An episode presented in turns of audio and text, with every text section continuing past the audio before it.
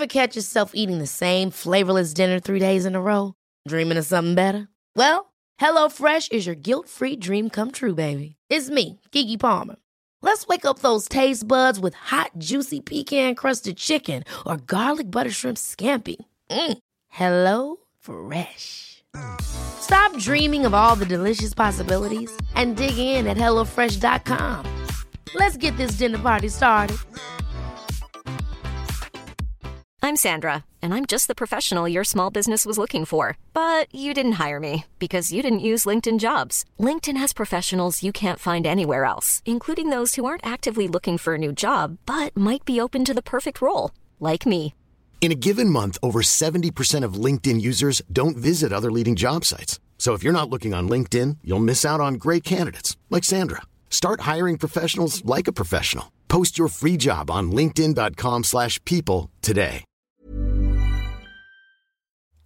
Eat, Sleep, Work, Repeat is brought to you by The Joy of Work, the new book by me, Bruce Daisley. The book explores 30 ways that we can improve our work and our work culture. And the first reviews are just starting to come in. So Cary Cooper says that The Joy of Work is a joy to read. It translates the best of workplace psychology research into practical ways of establishing creative and livable cultures at work. A must read. You can pre-order The Joy of Work on Amazon today.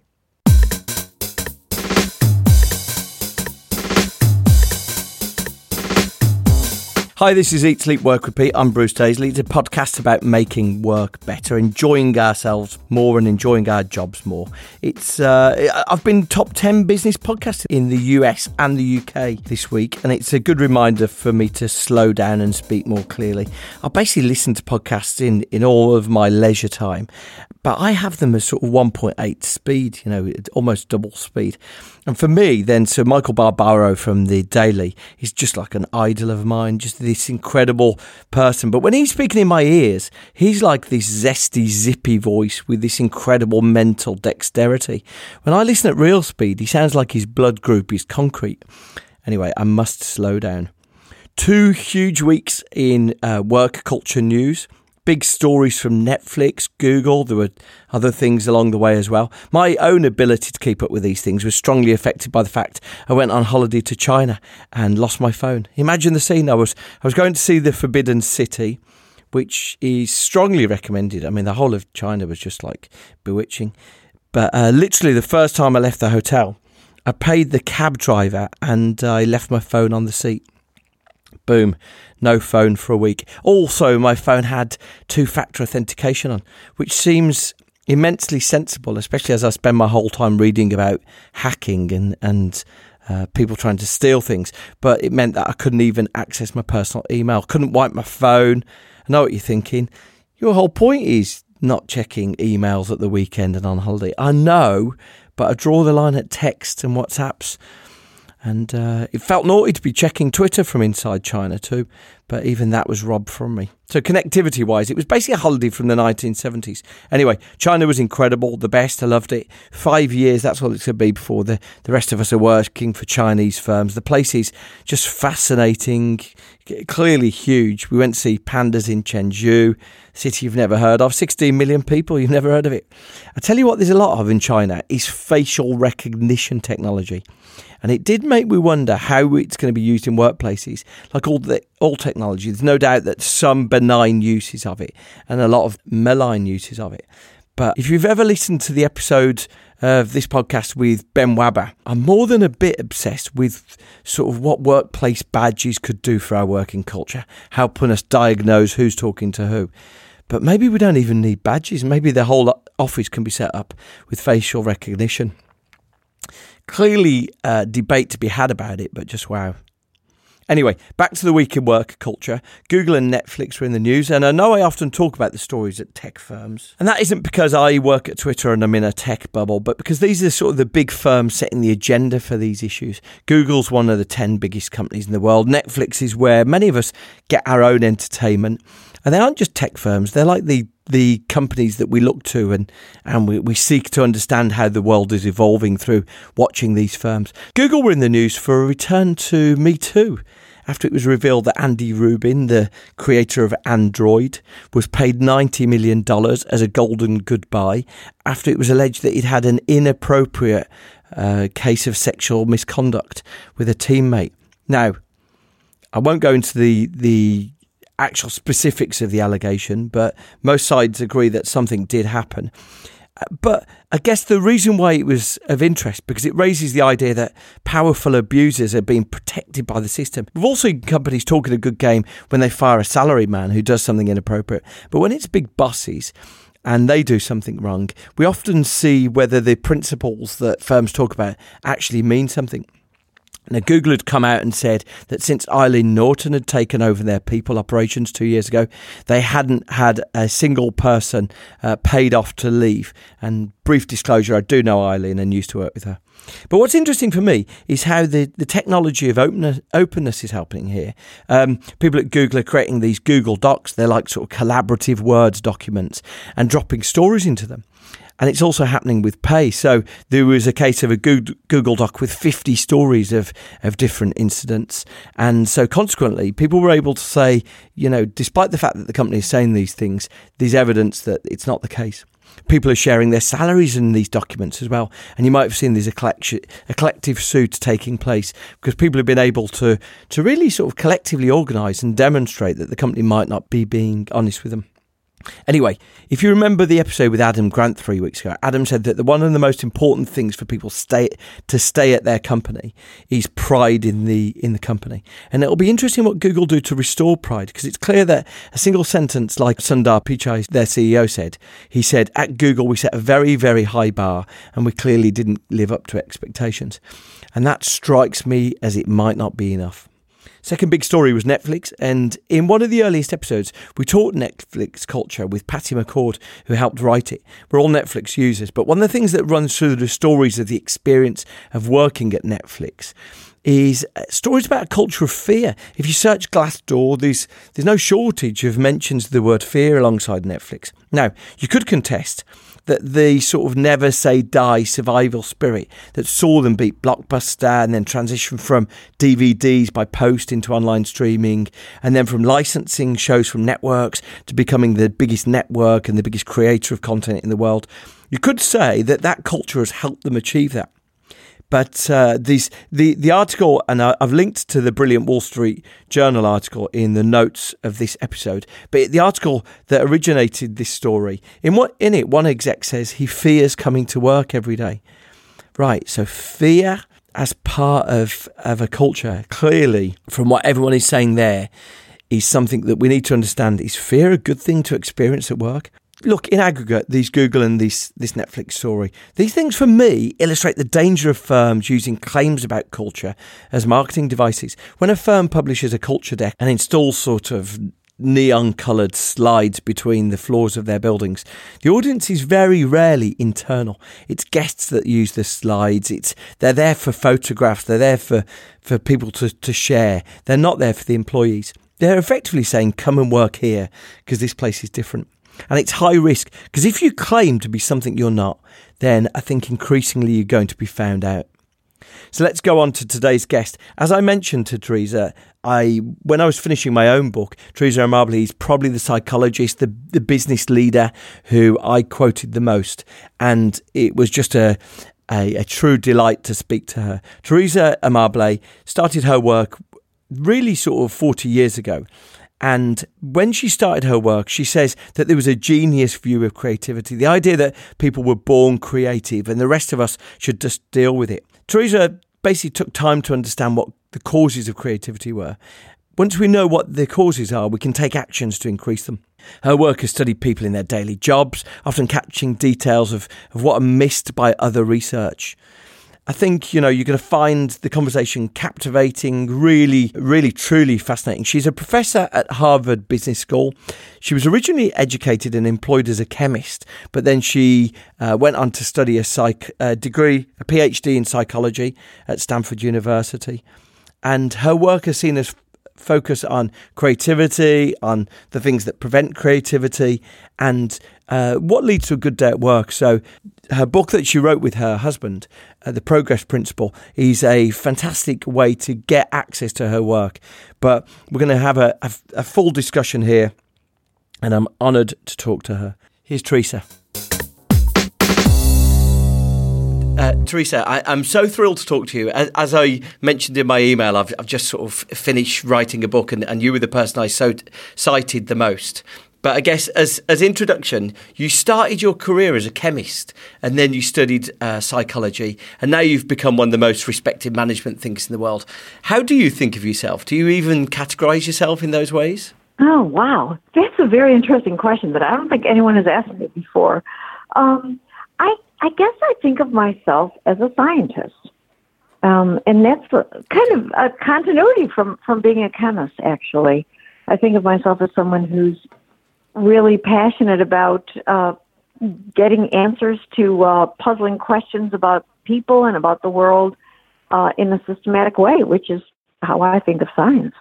And it's interesting because that's what really strikes me. The the um, the the stuff that I think that you've really brought to the world of understanding management and teams is is loads of data and evidence. And and what I love and what I why I find every part of your work so refreshing is that sometimes the things that we might hear ex- so self-appointed experts or leaders say actually doesn't seem to be borne out in the evidence that you've found. So uh, I, I, wanted to first delve into sort of looking at your your work, looking at creativity, and you've spent your sort of a lifetime really studying work and creativity. But before we before we start, could you could you explain to me what you see as creativity in a job? Yes. I, first of all, let me say, I, let me add something to the science comment. I like to do science that makes a positive difference in the world, which is why I ended up studying organizations and wanting to speak to employees and especially to managers and leaders because they have so much influence inside organizations. And I, I've been interested in creativity throughout my 40 plus years of doing research because I think that it's the root of all human progress. I just define creativity as doing something novel that's valuable, that works in some way. And if you use that definition, and I have to say, most researchers uh, who, who are doing work in this field use that definition, that means that we are all capable of creativity uh, in some domain or other, sometimes multiple domains, and to some degree or other. Some people obviously are capable of, of high genius levels of creativity, but I would submit, and, and I think there's pretty good evidence, that anyone with normal human capabilities uh, can produce novel, interesting outcomes that are valuable in some way that work. It's an important qualification, isn't it? Because so often we think of creativity as Pixar, or we we think of creativity as some some sort of grand artistic endeavour, and creativity often is in every one of our realms of capability. Absolutely, you know, you know whether it's uh, being a, a, a marketing communicator or being a leader of an organization or being a scientist, being an artist, uh, being a chef, any realm of human endeavor um, can, has room for creativity. Even, this is my favorite example, even accounting. Uh, people often laugh when they hear the term creative accounting. Uh, they laugh nervously because it has overtones of unethical and certainly illegal behavior. But the fact is, even there, uh, if we think of accounting as a way of looking at financial information that makes it useful to external parties looking at the organization and also makes it useful to the managers and leaders of that organization so they know what's going on, how they're using their resources, what's working and what's not working. There is room for innovation. There is room for creativity in doing things better, figuring out uh, new and clever ways of putting that information together so that it's more useful. So, through your diary methodology, you, you captured thousands and, uh, of, of episodes of, of people sort of logging what they'd done that day. And it seems actually that the logging in itself uh, seemed to have some benefit. But could you give us then, based on what you found, what are the ingredients for us to find that creativity in our day to day jobs?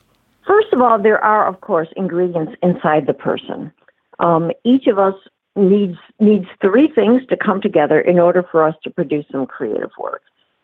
We have to have some degree of expertise, um, knowledge in that particular area where we're trying to be creative.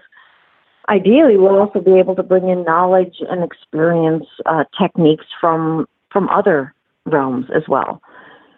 The second thing we need is creative thinking skill, and that means the ability to uh, take new perspectives on problems uh, go out on a limb uh, in trying something different, uh, being able to persevere at something, um, even when it's difficult. These are all skills that are relevant to doing something creative in any field. The third ingredient that we need inside ourselves, and this is really what I've contributed through my 40 plus years of research, is intrinsic motivation. And that's, and that's uh, at its most extreme, we call it passion for doing the work. But at lower levels, uh, we can think of it simply as being uh, driven by interest, enjoyment, satisfaction, a personal sense of challenge in the work. It doesn't always feel enjoyable. It doesn't always feel like fun. But if we're driven because you know we've just got to know the answer to something, or we've just got to come up with something new here, we can we can feel it, we can sense it. Uh, that is intrinsic motivation. Not that we can't have other motives as well, but if there isn't at least a spark of intrinsic motivation, it's very difficult for people to do their, their most creative work. Those are the things that we need inside of us. I can talk a lot about what has to be there in the external environment, and that's where I've spent most of my research time. Yeah, yeah. So just while we're on the subject of motivations, some of your your very first work, back to the very very start of, of your career, you did some wonderful experiments with with children and artwork, and and and seeing how children's intrinsic motivation could be destroyed by bad rewards. Uh, do you want to give us a sense of, of what you learned from that? Yes. I, I do want to take exception to the term bad rewards because um, rewards can be good or bad uh, depending on, on the way in which they're presented. And I think that's probably what you meant.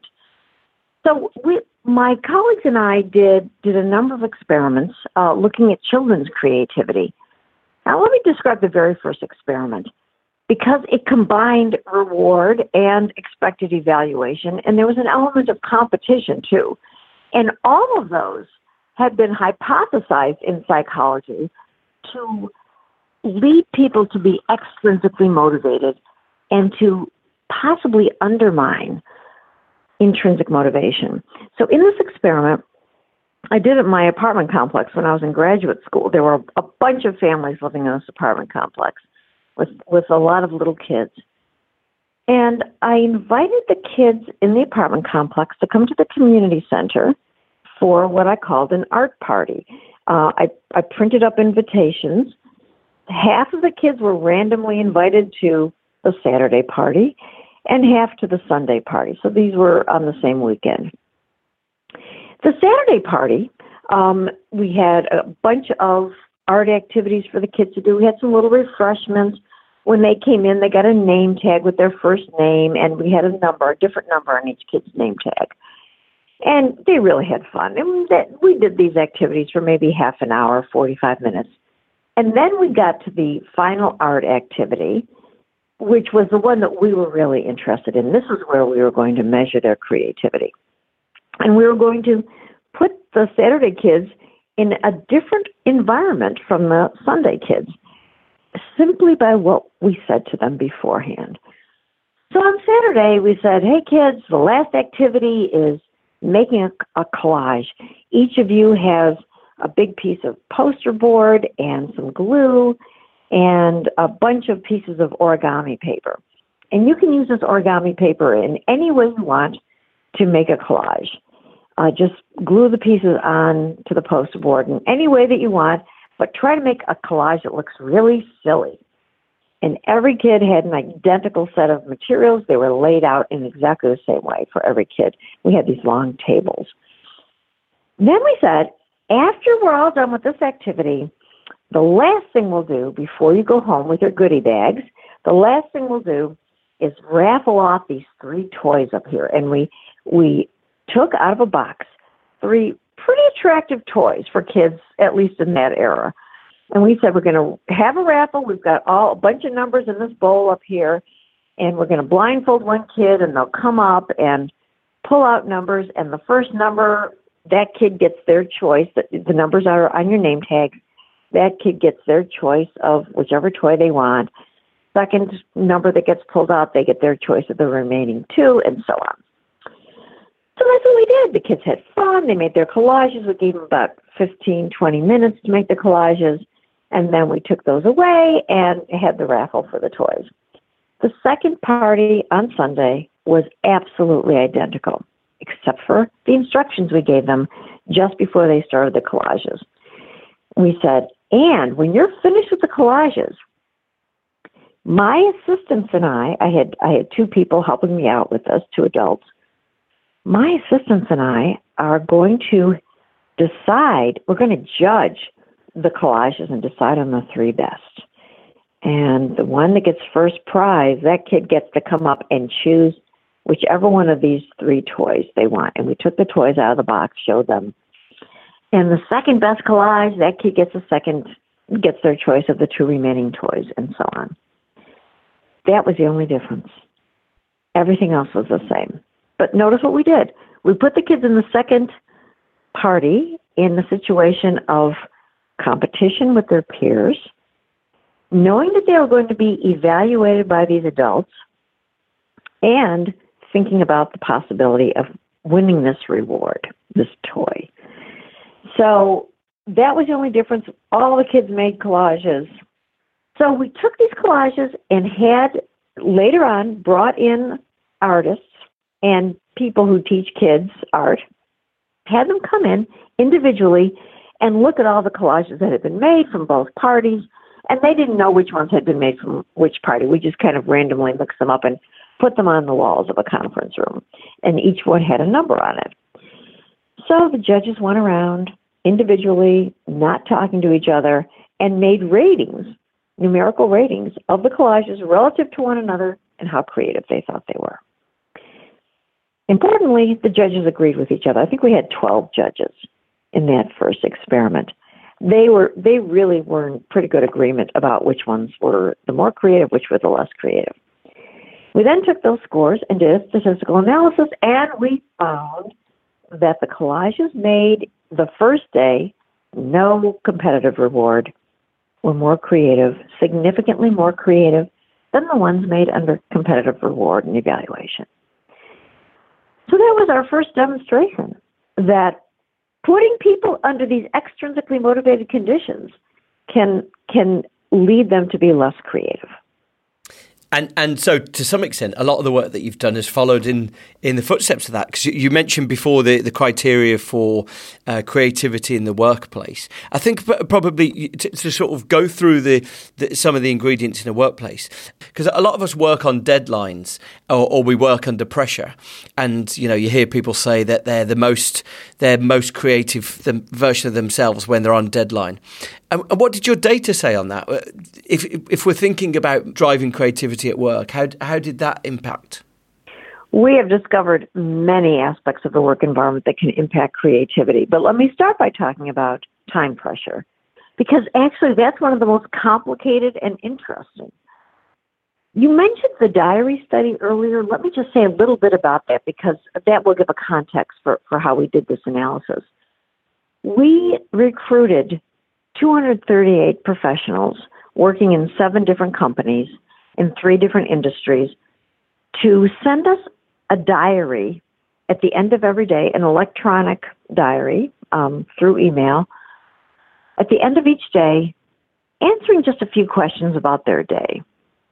So we had a, a number of questions about their motivational state that day, their emotional state that day, and how they perceived the work environment that day including how much time pressure they felt in their work. We then asked them to write a little story about their day. And here's what we asked them briefly describe one event from your day that stands out in your mind.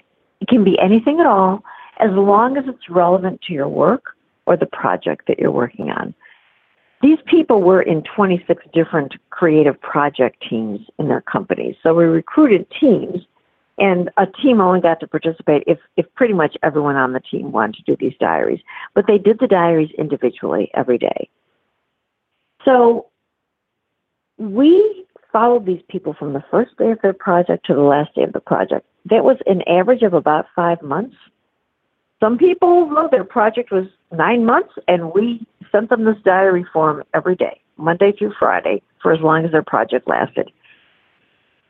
When we analyzed the data, we discovered that time pressure had a very complex effect on people's creativity. We measured creativity a number of different ways, including having close colleagues and supervisors of these people rate them monthly on their creative contributions. But we also analyzed the diary story. If someone mentioned on a given day that they came up with a new idea or that they solved a complicated problem, we counted that as evidence of creative thinking that day. Now we didn't we didn't tell them we were looking at creativity. It's only if they if they chose that as their event of the day, we were able to count it as creative thinking. We found that the vast majority of high time pressure days had low levels of creativity. Very unlikely to find a new problem solution or a new idea on a day of high time pressure, on the little time pressure scale that we gave people. However, what we did find was that people felt productive on those days. They felt like they were getting a lot done. And under many time pressure situations, we do feel like we're getting a lot done. Things are flying at us, and we're taking care of one. We're putting out one fire after another, taking care of one thing that comes up after another. But we spend the whole day on a treadmill, and that's what we call this situation: being on a treadmill. You're dealing with a bunch of different things. You're not doing the main thing you plan to do that day. You're not working on your most important work.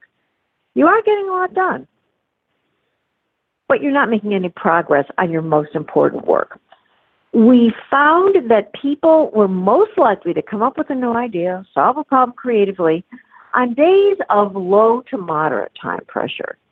Not absolutely no time pressure. That wasn't very good either. But low to moderate time pressure. In those days, we, we, we, we said people were on an expedition. They explored, they tried out different things, and that's when they were able to, to really come up with something new. We did find a few high time pressure days when people were very creative. And we call those days being on a mission because instead of being fragmented like those, those other high time pressure days, people were able to focus on their most important work. And they were under a lot of time pressure because there was a really urgent need for that most important work. They were focused, they were concentrated, their managers cleared everything away so that they could just focus on that one thing. And they were much more likely to come up with a really new solution that worked. We've got some great examples of that in, in our book, The Progress Principle. But there's an example that many people know about if they're at all familiar with the American space program. There was a uh, the Challenger, um, not the Challenger, the Apollo 13 space mission. When these when these uh, these astronauts were up in space and their cabin air filtration system blew. It, it blew up. They were about to die from too much carbon dioxide in what they were breathing. They were running out of oxygen. Well, that was a true deadline because those guys were going to be dead. People down in mission control were able to focus on this problem and they actually did come up with a, a life saving solution for these guys up in space to try with just the materials that they had handy in that space capsule, and their lives were saved. So that's an example of being on a mission. You're not focusing on anything else. You're just concentrating on this problem and you believe in it. You know why it's important. So I guess I guess your your point there is that the being on a mission is the exception rather than the the the general rule. It's it's rare to be our most creative when we're under that pressure. Exactly, exactly, because those on a mission conditions aren't very typical in most organizations. And you know what? If they were, I think people would burn out. people can do this in brief spurts now and then, and we we we identify what the very special management conditions are that have to be in place for that to happen. So by and large, the best kind of time pressure is, I would say, moderate time pressure. Enough so that people know, yes, what they're working on is important. There is a real need for it, but enough time that they can explore for some some better solutions. There's a, there's a couple of things I want to draw on from what you've said there. The, the first is that while we, we talked about uh, time pressure as one sort of stress, I just wonder, you know, other stresses, do, do these things have an enduring impact? So if we've had a very stressful day and we're trying to be creative, d- does that have, have a lingering effect or can we bounce back from a stressful day into our most creative selves? We have some evidence that the emotional state a person is in on a given day does have a carryover effect uh, to the next day. But we look at it in terms of emotional state, mood. I can't say in general if this if this goes for just feeling overall stressed, although I would bet that it does carry over. So we found that if people are in a, a better mood, a more pleasant emotional state, more positive emotional state on a given day, not only are they more likely to come up with a creative idea that day, but they're actually more able to come up with a creative idea the next day, regardless of their mood the next day. So that's clear evidence of a carryover effect. Being in a particular um, mental emotional state leads us to have certain kinds of cognitive processes go on. Um, if it's a positive state, we're much more likely to think broadly, to associate things cognitively that we wouldn't normally associate. And that can result in a, a new idea now, or it can kind of cook overnight. And, and those cognitive elements can, can come together the next day and lead us to be more creative then.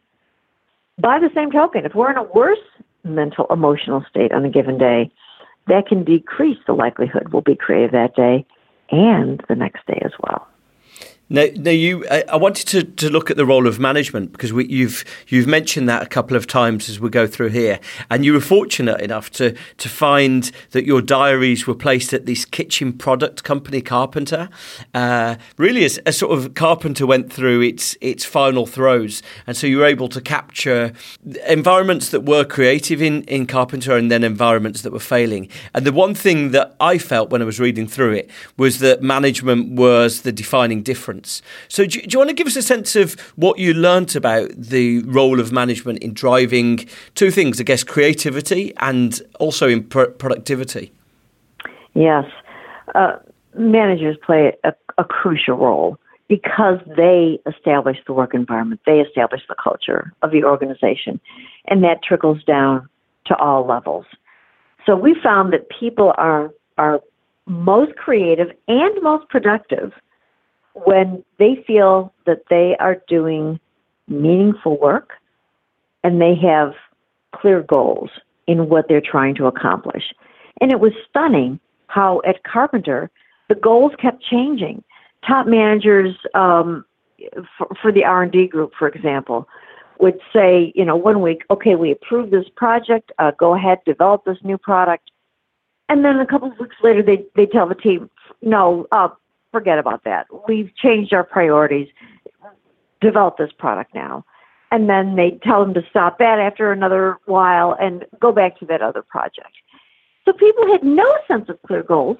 They were never consulted on, these were professionals. These were experienced uh, design, development, marketing professionals who were being pulled around like marionettes with no, no clear sense of goals and no autonomy in what they were doing. And autonomy is the second key ingredient.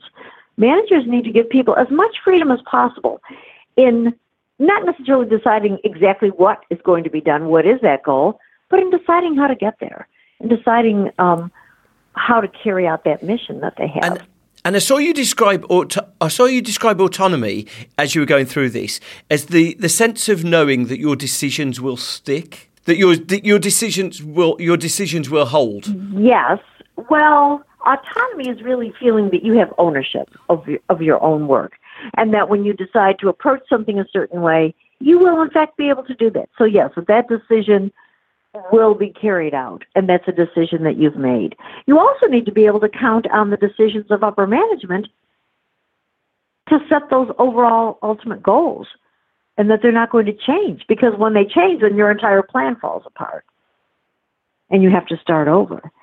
So, in addition to uh, clear goals in meaningful work, that is, people have to know what they're doing and why it matters, who is this going to benefit, they also have to have autonomy and they have to have help when the work is difficult. Uh, they have to have access to information that they need, resources, funding that they need, uh, whether it's inside the organization or outside the organization. And at Karpenter, we found that managers were not in any way paying attention to, to the pleas of these development teams that they needed a new technical resources. They, they needed a little bit of additional technical help on the team, for example, or they needed some financial information on a customer that another group uh, wasn't giving them. Very poor communication, very poor collaboration, and it was because at the top, the top managers were not in these different in these different sectors and these different departments were not agreeing with each other on what information would be shared and how and when. And it was clearly impeding the work of everybody down the line. People have to have access to uh, to the help they need, to the expertise they need, and to those resources. People also need sufficient time to do the work, and we just talked about that. Not too much time, but sufficient time if they're going to be creative and maximally productive. People have to be in an environment where they are learning from problems and mistakes and setbacks. And what we saw happening at Karpenter over and over again was that if a mistake was made, even if it was made when people were trying to come up with a new idea, a new solution, they were trying to innovate a product, they would be soundly criticized for it, they would be publicly ridiculed for it. So everyone became extremely risk averse, and innovation began to completely fizzle out. In the best company, I, just want to give a contrast. In the best company that we studied, every, all of this was just the opposite. If if a mistake was made, people knew that the first thing they needed to do was just bring it up, talk about it. They would never get dismissed. They would never get ridiculed. There would simply be a discussion of why didn't this work? What happened? How did it happen?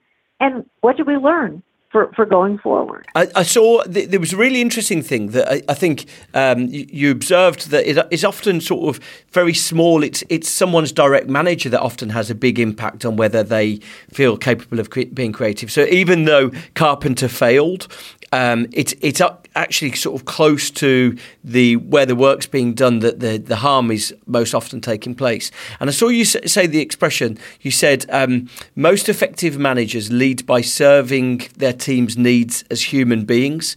That uh, effectively, or you used another phrase that managers should check in but not check up. You know that managers should demonstrate that they're interested in the work that people are doing, but not micromanage. Absolutely, they managers should really be in touch. And I'm talking about um, lower level managers who are really working on a on a consistent basis with with a group of people, and sometimes actually working as a member of the team.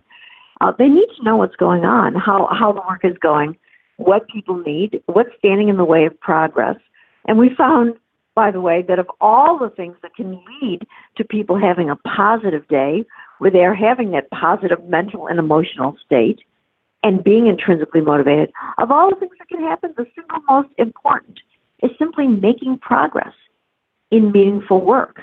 So that it's that local leader who can help people find meaning in the work that they do day to day, connect it to some some higher level goals, uh, to, to how customers are going to benefit, or maybe even how society is going to benefit, how the company is going to benefit from what they're doing. And it's that immediate day to day manager who can give people the autonomy that they need and put them in an environment where they know they're going to get support even if they try something new that doesn't work out. And so this is the progress principle that you, you titled the book after. And, you know, the idea that if you, you feel like you've had a good day at work, if you've made progress in something. But the, the thing that really fascinates me in the time that you've been doing your incredible work is that it appears that the barriers that we put in front of people making progress are more significant than ever. So I read something in the Harvard Business Review, the average manager has 23 hours of meetings a week. We have emails that have sort of grown exponentially in the time you've been studying. We seem to be putting all these big barriers in front of people making progress. Is, is this why job satisfaction is so low now? I think it's one of the big reasons, Bruce, that job satisfaction is so low. People can spend an entire day working really hard and a long day, 10 hours, 12 hours sometimes, and feel that they have done nothing meaningful because They've been sitting in meetings where they weren't clear what the purpose of the meeting was, and things rambled on and on. It was poorly organized, it was poorly coordinated. Or they sit down to do their real work, which is trying to maybe write something that they need to write or solve a technical problem that they need to solve and they they they check their inbox and there are 200 messages that have come in since they checked the day before uh, it's impossible to feel that you're able to get anywhere and you constantly feel that you're on that treadmill. We saw this in so many of the organizations that we studied and the day to day experience of so many of these people who sent us their diaries. And I think that that may, in fact, be the main culprit uh, behind low levels of job satisfaction now. People have the sense of working harder and harder, but they don't know where it's getting them. And so, is the answer to protect blocks of time? What What's your view? What do you perceive as the solution? Yeah, I think that it's really important for for individuals themselves, uh, individual workers, if they have the autonomy uh, to structure their day, um, if they have any flexibility there at all, to try to protect at least a half hour or an hour a day when they can ignore everything else, ignore the phone, ignore what's coming into the computer, and just focus on the one thing that they really do want to get done and need to get done on their most important work that day, they can give a tremendous sense of satisfaction, tremendous sense of progress, even if it's what we call a small win. Even if you feel you've made just a small step forward, that can give you great inner work life, that great um, cognitive and emotional state from a day. Uh, and by the same token, even small losses feeling that you've had a setback in your work, um, even if it might not look like that big a deal, can be devastating to people on the day that it happens. And unfortunately, we found that these negative events have an effect on people's psychological state, their inner work life, three to four times stronger than positive events. So managers really need to watch out for these negatives, uh, these things that we call the inhibitors to progress, and the toxins to to people's emotional state, they need to watch out for those and try to rid the work environment of them as much as possible. Small details are big surfaces. Tight corners are odd shapes. Flat, rounded, textured, or tall. Whatever your next project, there's a spray paint pattern that's just right. Because Rust-Oleum Custom Spray 5 and 1 gives you control with five different spray patterns so you can tackle nooks, crannies, edges, and curves without worrying about drips, runs, uneven coverage, or anything else. Custom Spray 5 and 1.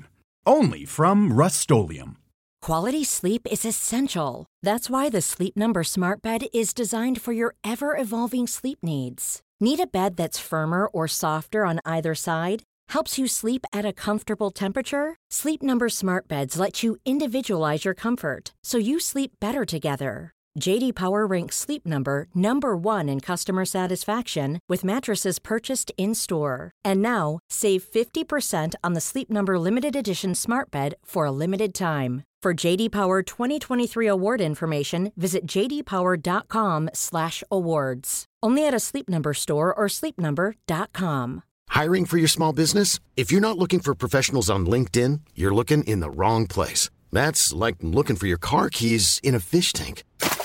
LinkedIn helps you hire professionals you can't find anywhere else, even those who aren't actively searching for a new job but might be open to the perfect role. In a given month, over 70% of LinkedIn users don't even visit other leading job sites. So start looking in the right place. With LinkedIn, you can hire professionals like a professional. Post your free job on linkedin.com slash people today.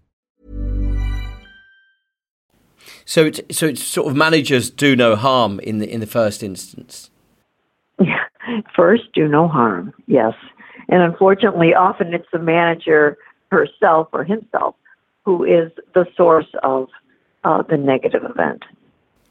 I saw something that in in uh, your work that I thought was really interesting because, especially because it's something that at times is pushed aside, and it was the importance of human connection. And so you mentioned that um, human connection. You, you, describe it as a nourishing factor, an important catalyst for us enjoying our jobs and and doing our best work. And you also mentioned that sometimes how happy people feel in their job or how satisfied they feel.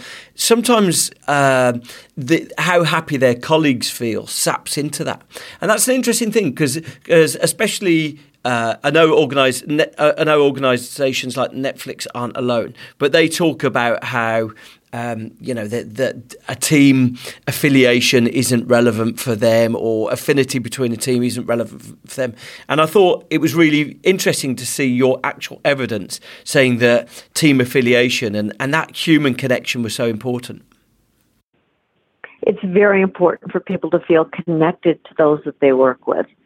And uh, that's why i worry quite a bit about work that happens only virtually where people uh, never never meet and and often we'll never even see each other on a video conference. Uh, it's it's really difficult to uh, to work in that kind of isolated state for long periods of time. I mean, weeks and months and years. We found that affiliate a sense of affiliation and camaraderie engenders trust, which which facilitates greater communication and information sharing. It it it facilitates coordination with within a group for people to to feel that they know those they're working with and they they they trust them and they respect them. It's uh, it's it's no good if people feel that they that they don't know who they're dealing with or they can't trust them. Now, sometimes the better people get to know each other, the worse they trust each other. But we found in our research that it usually goes the other way. That people have the opportunity to get to know each other as human beings um, it is ultimately positive, not only for the work getting done effectively and efficiently, but also for their for their own well being and how they feel every day. Yeah, and, and I do I do wonder if that's one of the, the silent casualties of this busyness that everyone's got now. If if everyone's got all these meetings, everyone's got all these emails. I wonder if this really soft sense of affiliation might be one of the things that's being silently sacrificed. I think it is being sacrificed in many workplaces simply because people have no time to um, to chat over lunch, for example.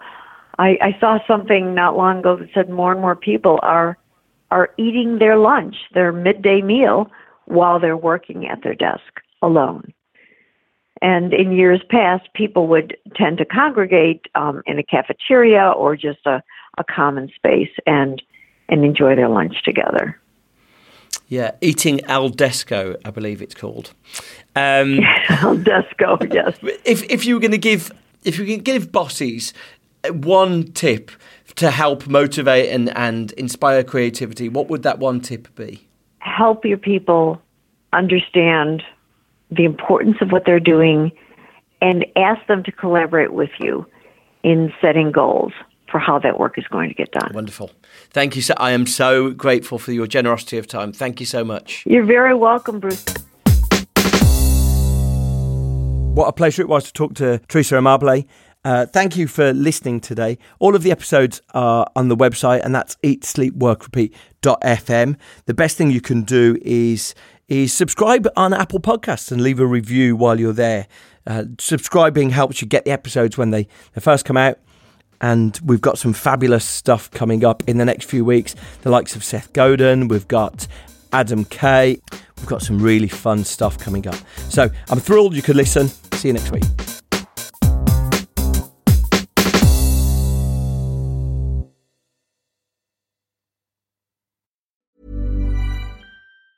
Ever catch yourself eating the same flavorless dinner three days in a row? Dreaming of something better? Well, HelloFresh is your guilt free dream come true, baby. It's me, Keke Palmer. Let's wake up those taste buds with hot, juicy pecan crusted chicken or garlic butter shrimp scampi.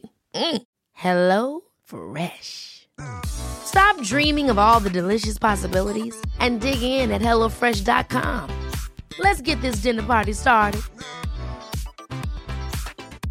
Even when we're on a budget, we still deserve nice things. Quince is a place to scoop up stunning high end goods for 50 to 80% less than similar brands. They have buttery soft cashmere sweaters starting at $50, luxurious Italian leather bags, and so much more. Plus, Quince only works with factories that use safe, ethical, and responsible manufacturing. Get the high-end goods you'll love without the high price tag with Quince.